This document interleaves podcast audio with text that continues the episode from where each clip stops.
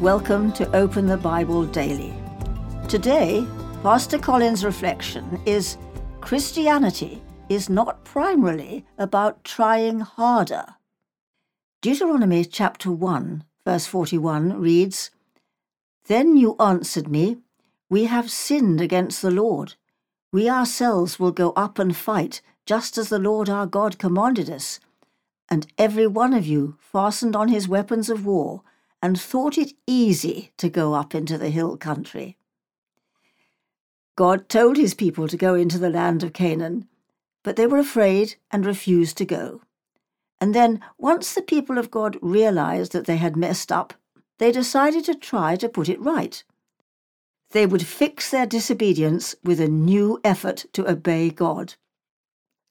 But God warned them Don't go up, because I will not be with you you will be defeated by your enemies. Yet they insisted on going up in their own strength, and they were completely defeated. You may realize that you are totally messed up. Yes, I see it. I am a rebel against God. I treat God with contempt. I blame others for what's wrong in my life. I resist the truth. I refuse to believe. I'm under the wrath of God what hope is there for me? So perhaps you decide to turn over a new leaf and try to put things right in your own strength.